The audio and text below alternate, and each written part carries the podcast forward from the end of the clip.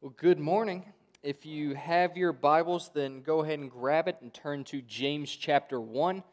Uh, we're going to be looking at verse seventeen, though we will be looking at a uh, few other passages as well. So just be prepared to, to turn a little bit this morning. One of the marks of a healthy church is expository preaching.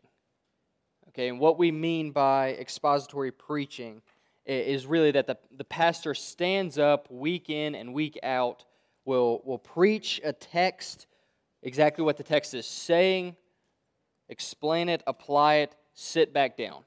And then next week he will get back up and do the exact same thing with the next passage and work his way through books. And we are extremely blessed to have a pastor that does exactly that. This ensures for us that the Word of God is front and center every week in our worship.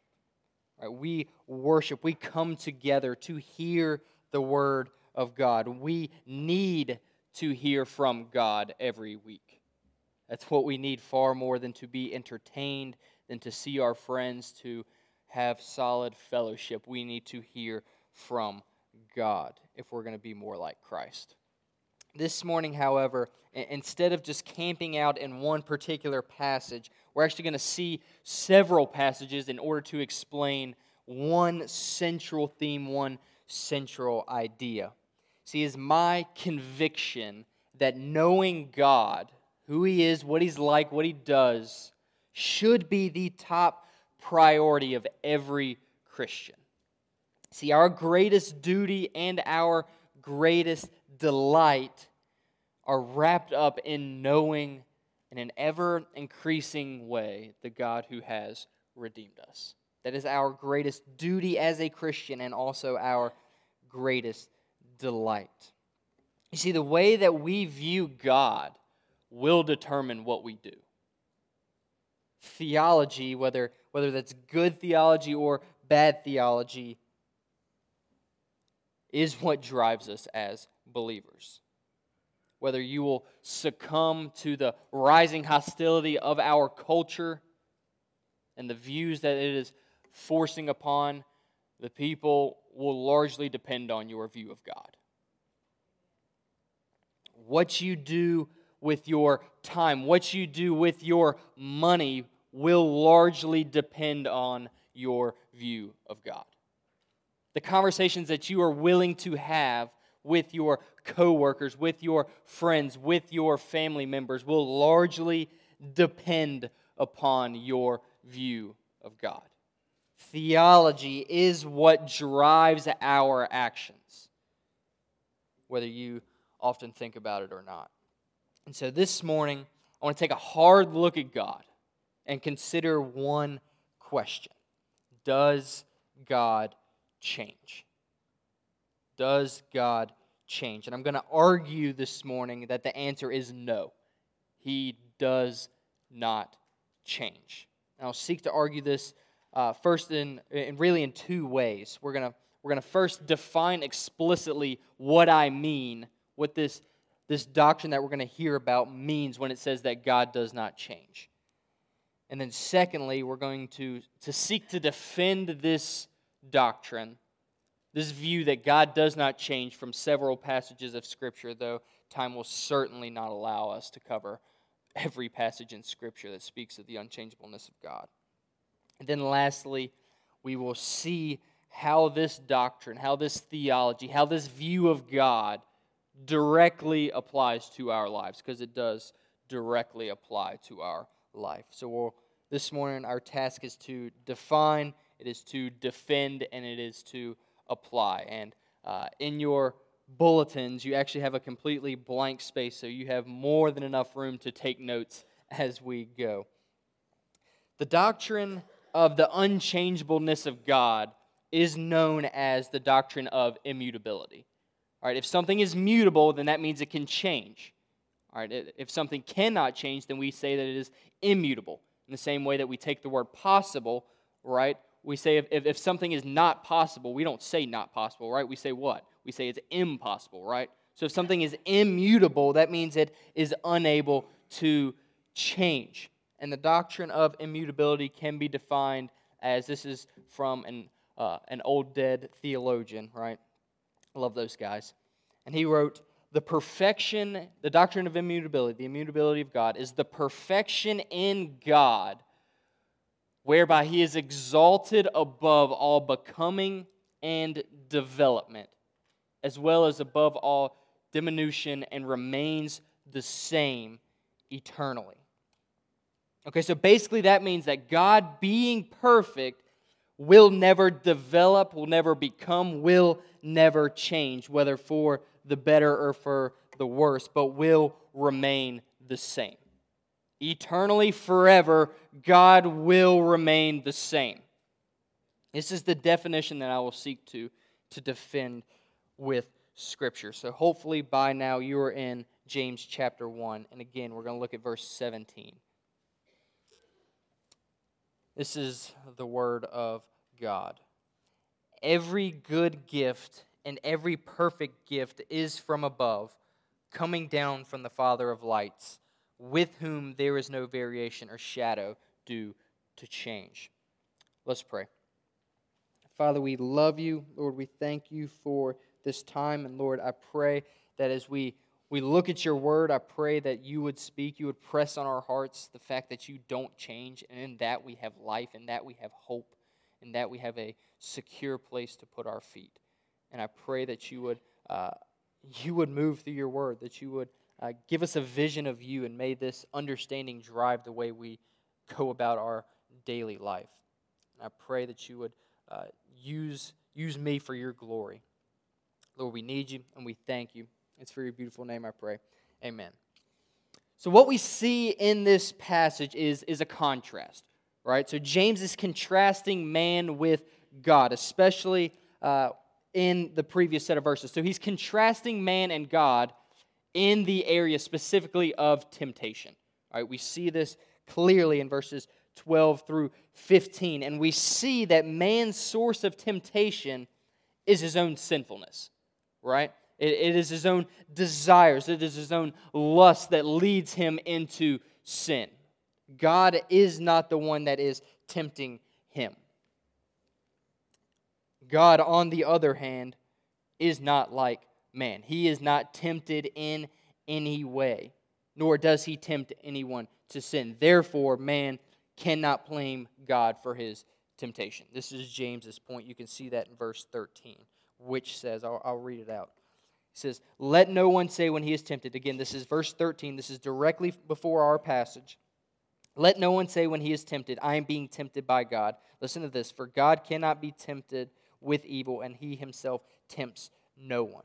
So, so look at how James frames this for us. God is not the source of sin, verse thirteen, twelve through fifteen, but rather, as he continues on in his argument in verse seventeen, he's not the source of sin, but rather he is the Father of lights and the giver of all that is good.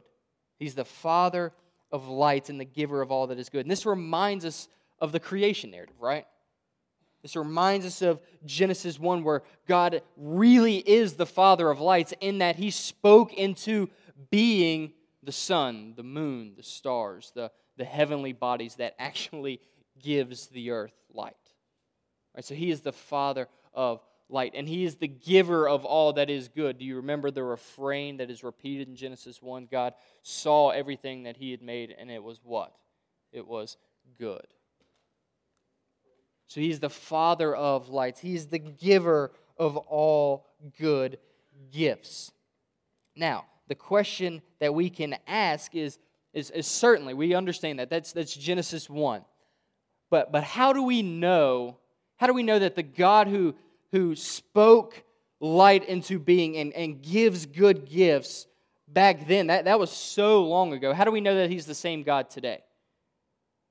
How do we know that he is the same God? How do we know that, that now, in, in James's time, right, writing to the early Christians, and in twenty nineteen, how do we know that he's not going to tempt us now? And James's his argument, again from verse seventeen, is that it's because in him there is no variation or shadow due to change. So unlike the sun shining, God is not impeded by anyone or anything. A cloud can block a sunny day. We've been very familiar with that recently, right? If you go in the park, a tree will cast a shadow because a tree is blocking the sun's light. God is not like that. He is always the same, and He will not be changed by circumstances or environments. He will not be. And James so emphasizes this reality that he speaks in terms of small change, right? It's not a full-blown makeover in God that he's he's speaking of, but just a just a small variation, right? Just a just a shadow due to change. And yet, and yet, not even these small, seemingly insignificant changes are possible with God. He is unchanging. He is immutable. He does not change. But James isn't the only book that we that we see this, that we read of the unchanging God. Flip over to Malachi chapter three. So it's the, the book directly before the New Testament. So find Matthew one and turn over a, a page or two to Malachi chapter three. We see, we see this exact same truth declared very clearly, right? Malachi chapter three and verse six, we read this. For I, the Lord, do not change. Therefore, you, O children of Jacob, are not consumed. I am I'm so thankful for passages like this. I really am. Uh, there are there are so many passages in Scripture that are that are unclear, that people can debate back and forth. Well, what's he saying here? Well, I think he's saying this. I'm, I think he's saying this. And, and we really have no clear indication. We can just kind of debate back and forth. Not so with this passage, right? Not so. God is very clear of what he is speaking of. He is the Lord, and he does not change. And, and for this, we should be very glad. We should be very glad, because if he did change, it would not end well for us. It would not end well for us. God says to Israel, I do not change, and this is good for you. Otherwise, you would have been consumed long before now. It is not your righteousness or your faithfulness that has kept me faithful to you, but it is my own immutability. If I were to change even for a moment, you would have no hope, says God. Think about this for a moment. Was God ignorant of what he was getting when he chose Israel? Was he unaware of how things were going to turn out for them? Did he not know that they would be unfaithful to him when he chose them? God is omniscient, right? Which means that he knows all.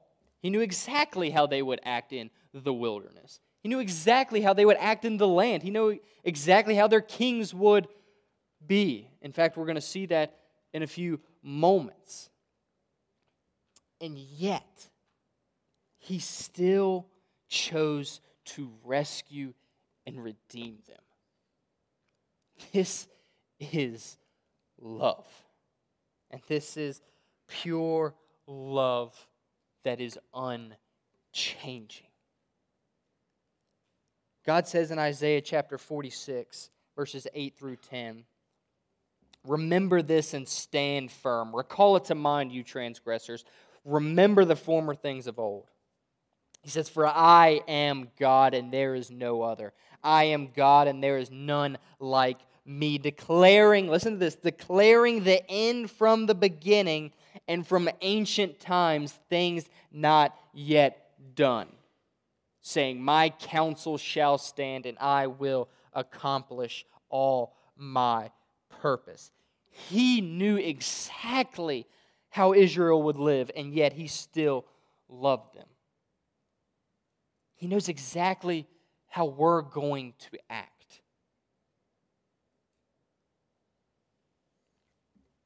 He knew how many times that we would stumble and sin. He knew how many times that we would we would fall back into the same pattern. He knew how many times we would fail to measure up. It doesn't catch him by surprise when we sin. In fact, he says, I, I, I planned all this. I declared it from the beginning. Nothing you do is going to surprise me.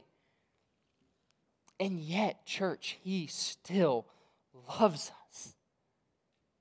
His attitude towards his people does not change. Listen, there will never be a day when he decides that you've gone too far, that you have outsinned his grace. There will never come that day because he does not change. We can see this reality even from his name. In Exodus chapter three, verse fourteen, we, we read God revealing, God disclosing his own divine name. Exodus chapter three, verse fourteen, we read this. God said to Moses, I am who I am. And he said, say this to the people of Israel, I am has sent me to you.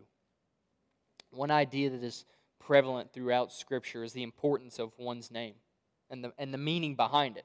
All right, we see this throughout uh, the Bible, right? We see Abram's name going from exalted father. That's what Abram means.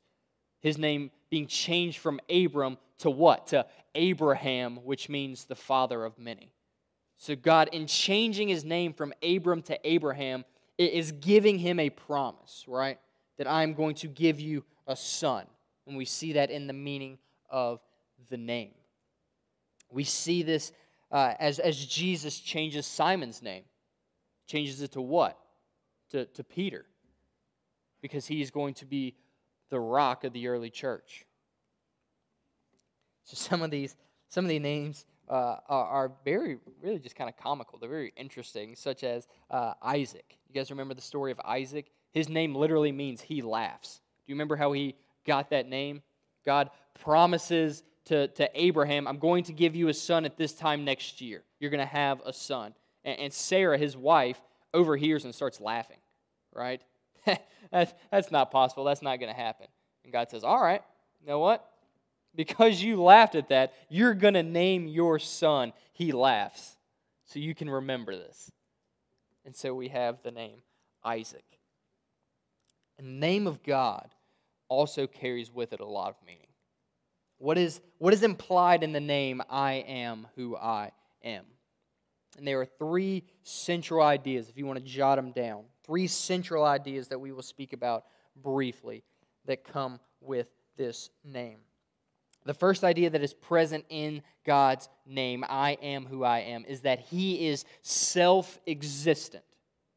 Okay, he depends on no one or nothing outside of himself to give him life. All right, I was dependent upon my parents to give me life. All right, God is not like that. He is self-existent. He has life in himself. Theologians call this his aseity, that God does not rely on anything external to give him life. Because if he did, right, the thing that gave him life would be God. Make sense? So God has life within himself. He did not, listen to this, because this is, this is prevalent. He did not create himself. He did not create himself, though this is often the way we, we think. We think of children kind of having a conversation with one another. They look around, they're walking through a park. Hey, hey, who, who made the trees? God made the trees. Well, well, who made who made the, the birds? Well, God made the birds, right? Good so far. Well, who made who made my dog at home? God made your dog. Well, who made me?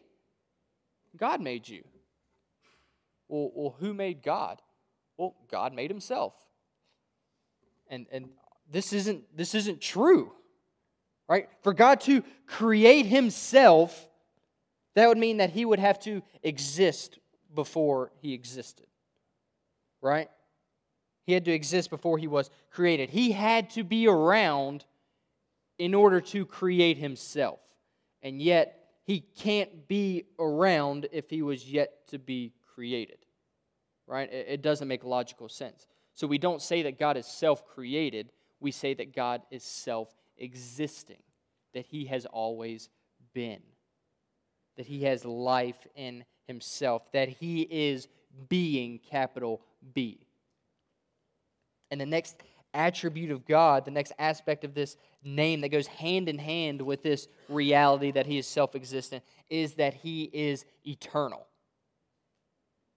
That he is eternal. If God has always existed, there's never been a time when he was not, then he is eternal. And this is what he means. In fact, this is Jesus speaking in Revelation twenty-two thirteen when he says, I am the Alpha and the Omega, right? We're familiar with this, the first and the last, the beginning and the end.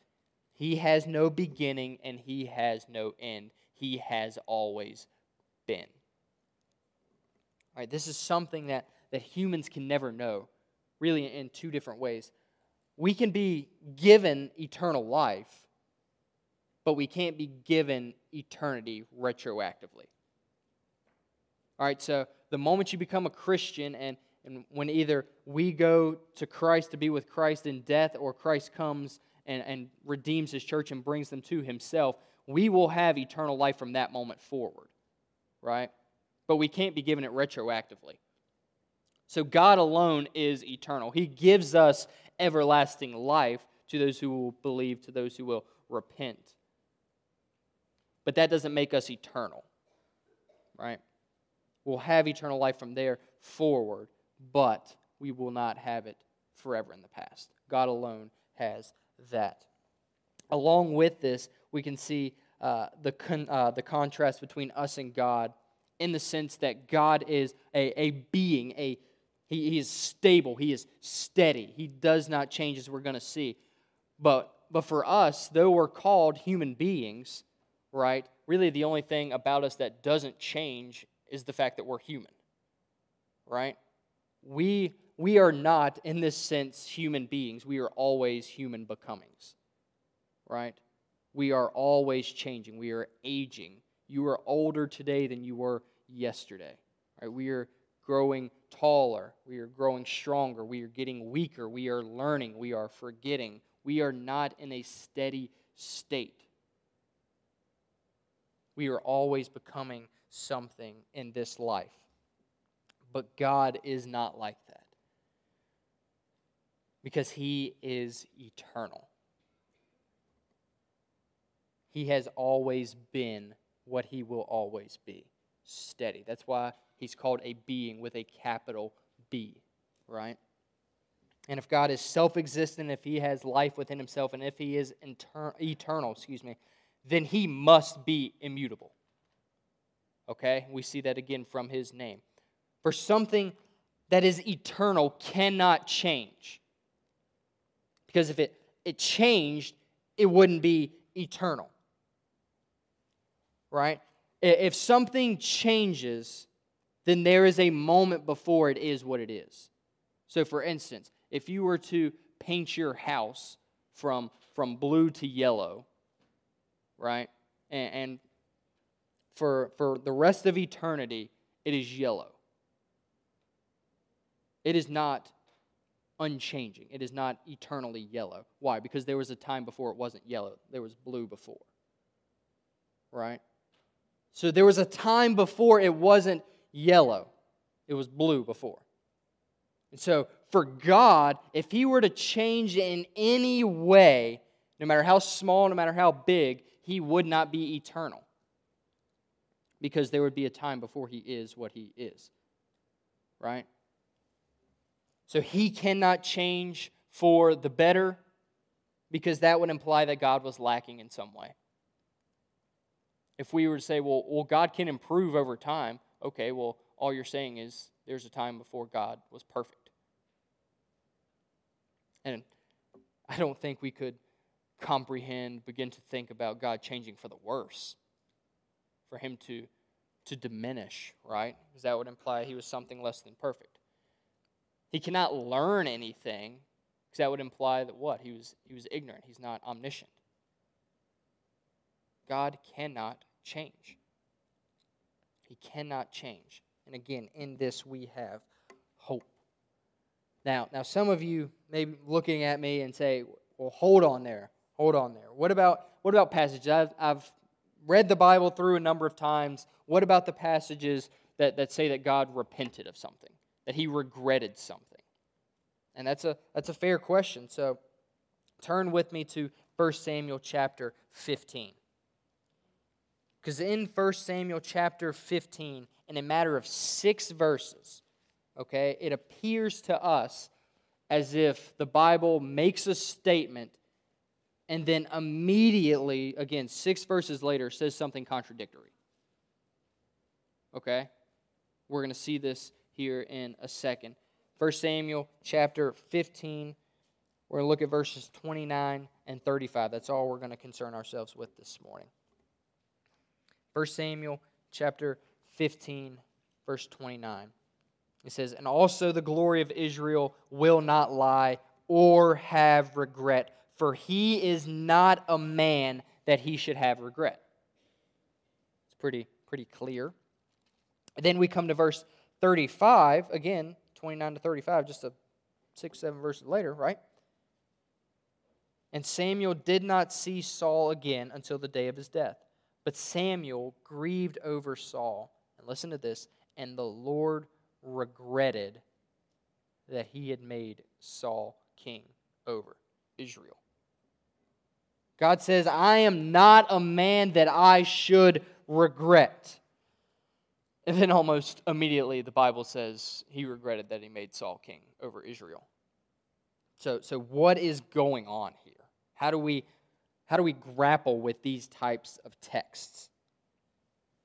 And, and to begin, what I want to what I want to ask is, why would men have regrets? Why do we have regrets in life? Would it not be because of a, a wrong decision that we made based upon insufficient information? All right, so we make a wrong choice. We regret a decision that we made because we didn't have all the information at the time. All right, so we regret taking the interstate home because we didn't know when we got on the interstate that three, four miles down the road that there was a tractor trailer overturned and it's at a dead stop and the highway has become a parking lot. Right? We regretted that decision. But we made that decision because we, we lacked the information.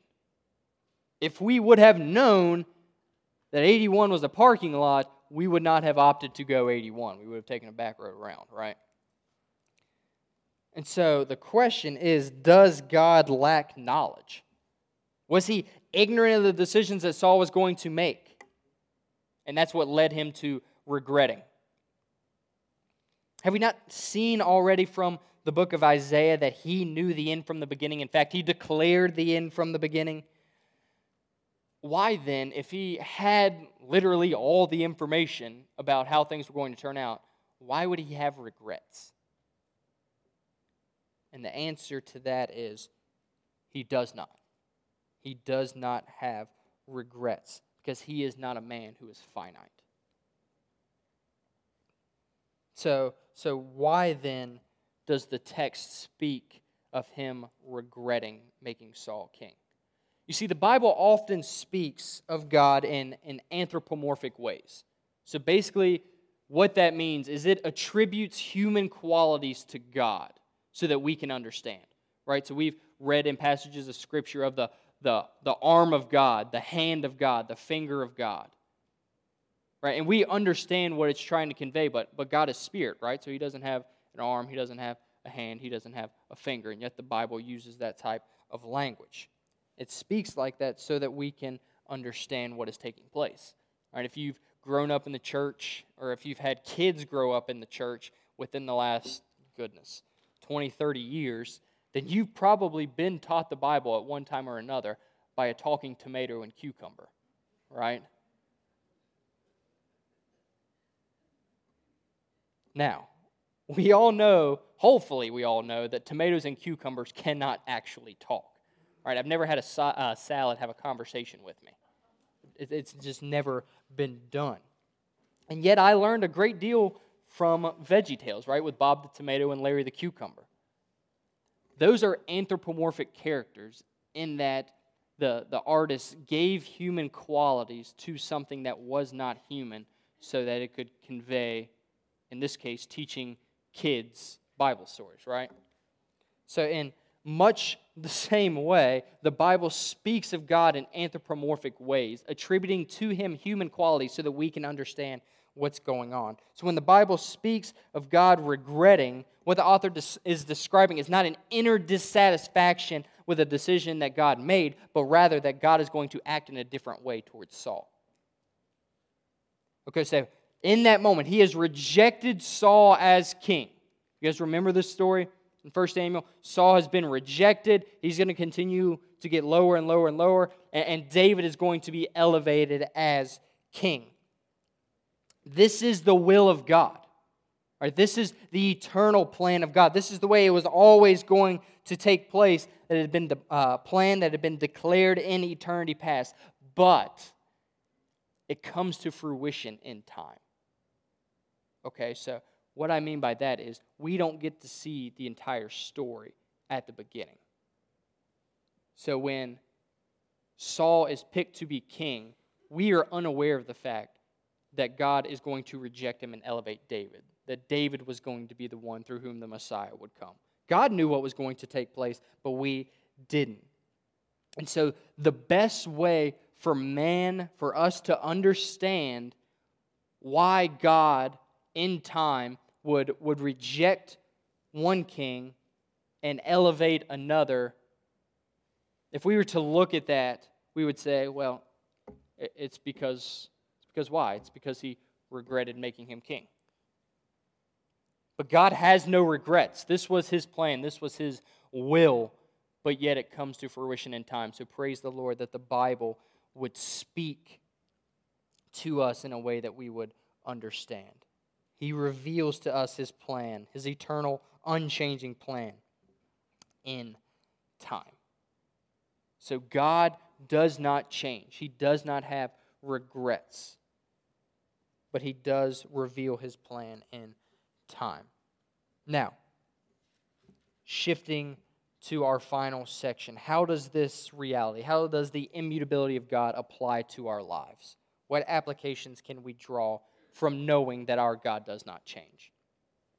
The first is confidence in God's inerrant and unchanging word. If the God who wrote the Bible does not change, then the Bible itself does not change. Okay, so God does not look at our culture in twenty nineteen and, and have to adjust his Bible to fit our desires or to, to, fit, uh, to fit our uh, culture. He has spoken in the Bible, and it will stand eternally. It will not change. Therefore, we can have confidence that when the Bible speaks on an issue and culture disagrees with it, we can trust God who has spoken, because it will not change. Culture will change. Culture has changed dramatically, especially recently, but God does not. And so we can stand by his word. Secondly, we can have confidence that the promises that we find in the Bible will be kept by God. So when he promises to give eternal life to those who repent of their sins and trust in Christ, then we know that this will happen because God will not go back on his word. He does not change. And so we can trust his promises. We can have that assurance of our salvation. You see, the cross of Christ and the empty tomb will not change. They will stand forever as a beacon of hope and salvation for all who will repent and believe. God will not change, and neither will his saving work in his Son. He will never look down, despite our, our sin, despite our disobedience. He will never look at you and regret saving you. The God who loved you from the start will love you till the end. Now, this doesn't give us license to live however we want, because next, third application is for Christians, the commands that Jesus gives to us are still commands that we are to follow, because the commands of God does not change.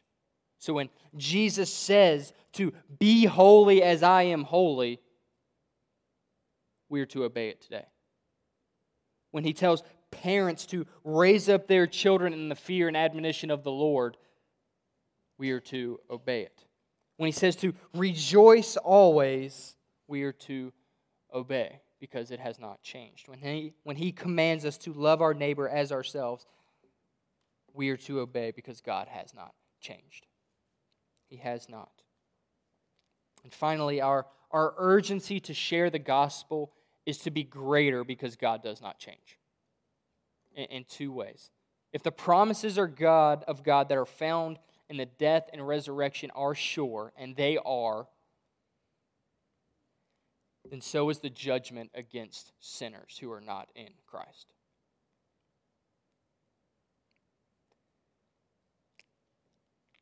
This is why we must be faithful to share the gospel, because the God who is holy and gracious and loving does not change. And so his hatred against sin and his wrath that will be poured out against sin will not change. Hebrews ten thirty-one says it is a fearful thing to fall into the hands of the living God. That will not change. And yet we are not without hope. Those who are under the wrath of the unchanging God have the glorious opportunity to repent and believe the good news of Jesus Christ, that he has died in our place as our substitute and risen from the grave so that those who trust in Christ can and will be saved. That our relationship with God, God will not change, but our relationship with him can because of what Christ has done. So for those who repent, for those who believe, they can know that what God has promised and that he will give them eternal life will not fail. Why? Because God does not change. He does not change, and he will stand by his word. So church, we, we've seen who God is, and the realization is that what you do will be determined by your view of God. It really will. Do you feel the urgency of an unchanging God that hates sin and will pour his wrath out on sinners when you're having a conversation with your coworker? Do you feel that? Or do you just assume that in the end God will change his mind? So what I want you to, to hear this morning is that our God does not change. And in this, in this reality, we have hope. We have hope because the rock that we stand on will not give way. Because our God does not change. Let's pray. Father, we love you. We thank you for the reality that you don't change. And I pray that in this, our, our feet would be firm, trusting that you are who you say you are. And Father, if there's anybody in here who has not come to Christ, I pray that today would be today would be the day that they would do so. And they would be able to know and love you as you are, as a God that does not change. We need you. We love you. It's for your beautiful name I pray. Amen.